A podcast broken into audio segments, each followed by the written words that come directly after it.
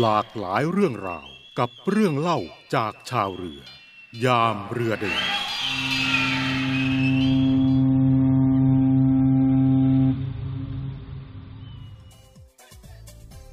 เรือพระที่นั่งสุพรรณหงษ์นะคะมีมาตั้งแต่สมัยกรุงศรีอยุธยา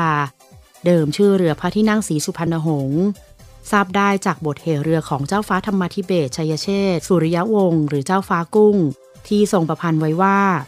สุพรรณหงษ์ทรงผู้ห้อย งามชดช้อยลอยหลังศิลเพียงหงษ์ทรงพรมมิน ลินลาดเลื่อนเตือนตาชมสำหรับเรือพระที่นั่งรำปัจจุบันนี้นะคะ เป็นเรือสร้างใหม่ค่ะ สร้างในรัชสมัยพระบาทสมเด็จพระจุลจอมเกล้าเจ้าอยู่หัว แต่แล้วเสร็จในรัชสมัย พระบาทสมเด็จพระมงกุฎเกล้าเจ้าอยู่หัว มีพลเรือตีพระยาราชสงคราม กรหงสกุล เป็นนาวาสถาปนิก ผู้ต่อเรือสุพรรณหงษ์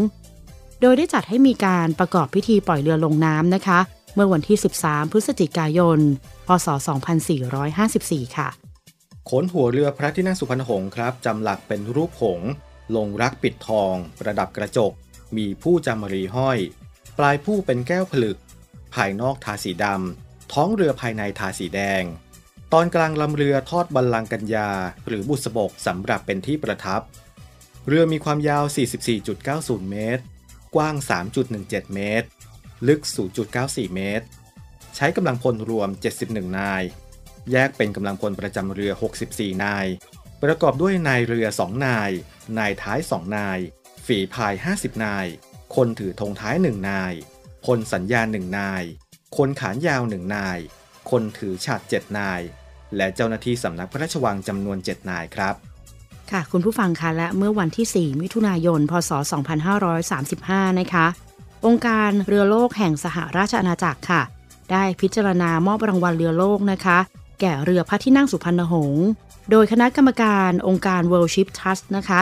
ได้เข้าเฝ้าพระบาทสมเด็จพระบรมชนากาธิเบศรมหาภูมิพลอดุลยเดชมหาราช บรมนาถบพิตรทูลเกล้าทูลกระหม่อมถวาย เหรียญรางวัลเรือพระที่นั่งสุพรรณหงษ์ เหรียญรางวัลมรดกทางทะเล ขององค์การเรือโลกประจำปี พศ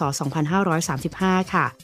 จากนั้นนะคะ พระบาทสมเด็จพระบรมชนากาธิเบศรมหาภูมิพลอดุลยเดชมหาราช บรมนาถบพิตรได้พระราชทานเหรียญรางวัลดังกล่าวค่ะ แก่อธิบดีกรมศิลปากร ในฐานะเป็นหน่วยงาน รับผิดชอบดูแลรักษาเรือพระที่นั่งสุพรรณหงษ์ค่ะ หลากหลายเรื่องราวกับเรื่องเล่าจากชาวเรือ ยามเรือเดิน